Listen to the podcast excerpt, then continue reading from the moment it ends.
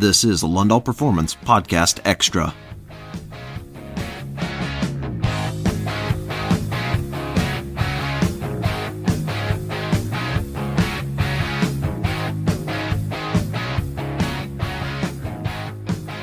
All right, guys. Uh, in this podcast extra, we have kind of an interesting uh, angle to bring forth to you guys, an interesting subject. Um, a recent email that we received, and we wanted to, to share it with you because it's kind of been um, tailing right into a kick we've been on lately, which is ditching or eliminating the excuses in your horse training programs. And uh, so we got an email from a gentleman, and he said that, you know, I've seen some things you guys have been doing, read the, the, articles and whatnot, and I like some things you guys have to offer, some things I don't agree with, blah, blah, blah.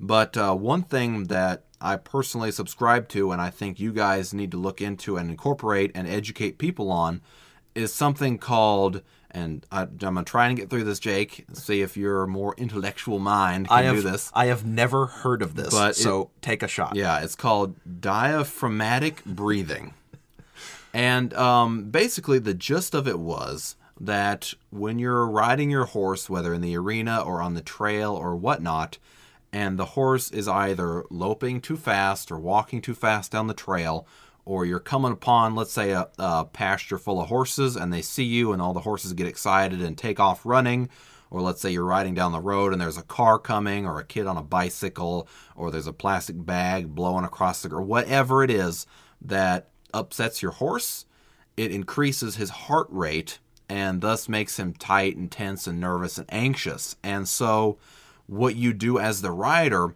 rather than use picking up and taking hold of his face and as he described pulling on his face and pulling him around.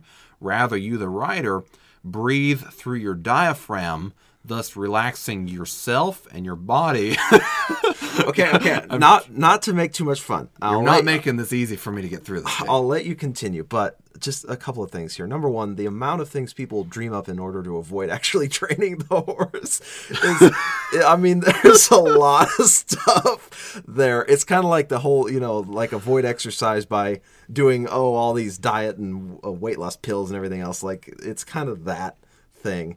Um, and you might say, oh, guys, this is completely ridiculous. Nobody buys into this. No. we did make this there, up at all. We we not only didn't make this up. There's a lot of stuff like this out there that basically posits this theory that if you go into this meditation style rhythmic breathing or whatever, or like all this Zen horsemanship stuff that wants to incorporate like Yoda, uh, Yoda. it's basically that spiritual though. Like, mm, do this, you must. it's like incorporating like yoga and chakra principles and all this spirituality stuff with like in I mean the stuff is wild out there. It's it's wild. And this is this is one example of many. And so this is a tame one, okay? As as crazy as this might be to people who subscribe to the type of horsemanship we subscribe to, this is insane. This is out of left field, but trust me, there's a lot of this type of stuff out there and this is just one thing that got sent to us directly. Right. So the the gist of it is when the horse gets nervous and reactive and worried, if you control your own breathing and relax yourself, that translates to the horse, thus lowering the horse's heart rate and forcing the horse to relax, lower their head, slow down, whatever. If they're walking too fast, they'll slow down. If they're spooky, intense, and nervous, they'll relax, slow down, lower their head, and just quiet down, and they won't spook.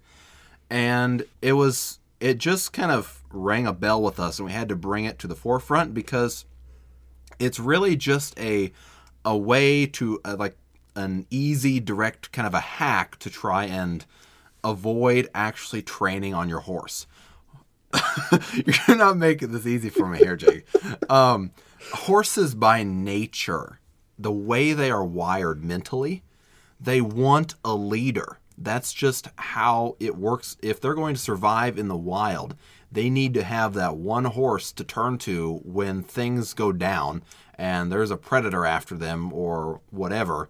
The BLM is after them. They need to have that one horse that they turn to, and he says, Okay, guys, we're going this way at this speed right now. And they can follow that. Your horse naturally wants that leader. And so that's your job as the trainer or the rider to be that leader for that horse. And guess what happens?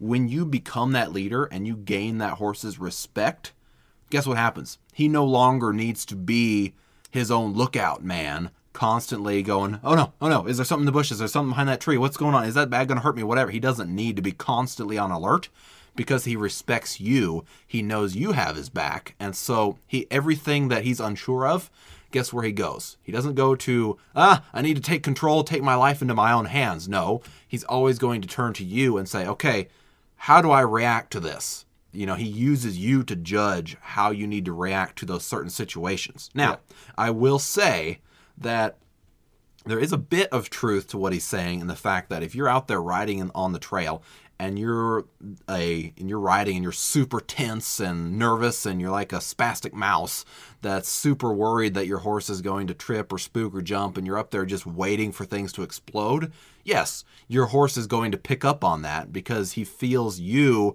and you and he's like okay they're they're obviously worried about something something's about to happen what's going on should i be worried maybe i need to be worried oh i need to be worried and they and it just snowballs and you can cause your horse to be more worried and hypersensitive if you are. So that in in theory is true that case. Yeah. But if your horse is, you know, not paying attention to you and they're not looking to you to be that leader and they're getting nervous and reactive and and taking that, you know, that reactionary nature into their own hands, there is no substitute for just good old-fashioned respect. Moving the horse uh, proving to the horse that you are the leader, you are the one in charge, gaining control of his feet, and that is what is going to solve those problems that tentness, that tightness, that fast, that horse was walking too fast.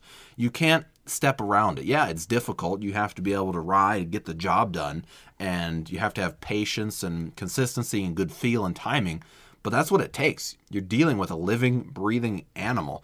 And if you want success, there is no easy way to go about it. Yeah. I mean, what you say is true for sure. Like, there's no substitute for being an effective leader in these types of situations. And sure, horses, they can read our emotions and anxiety to a degree, but, you know, a lot of people, I think, go off the, the side of the path where they start thinking about, well, you know, uh, my everything I'm doing it it really affects my horse at a deep level. I need to I need to calm myself down. I need to do these breathing exercises and what have you. And there I instead of using the term like calm down or or calm yourself down, I would say you need to adopt a confident, decisive manner in what you're doing. Even if even if you're a little bit on edge, don't sit up there like a closed pocket knife. Like, you know, take some I mean, but this is observable. This is lived reality. Think about the the how confident and relaxed you feel in your personal life when you're interacting with people who themselves are confident, decisive, you know, just good, solid decision makers versus someone who's dithering and ineffective and always second guessing themselves and everybody else. Like that's that's what your horse is really after, you know, is is is not so much about how you feel and how tense you are physically and your emotions. It's about what are you doing to take control of this situation and be an effective leader. And just to cap this off, and you can make any final points if you want to. Um, but I would say let's adopt a different mentality. Instead of focusing on rhythmic breathing, how about how in, instead of rhythmic breathing, how about you how about you suffocate your excuses? That's that's the point I want to make. Instead of instead of breathing in all the excuses, how about you suffocate that crap and go take control of the situation and be an effective leader? Right. This is horsemanship. This is an active discipline. This is get out there, go do there's the job is not going to get done if you don't just get out there and do it. This is not a spectator sport. So it comes down to take responsibility. There's no easy way to get around it. You just have to go out there and get the job done and be a leader for your horse.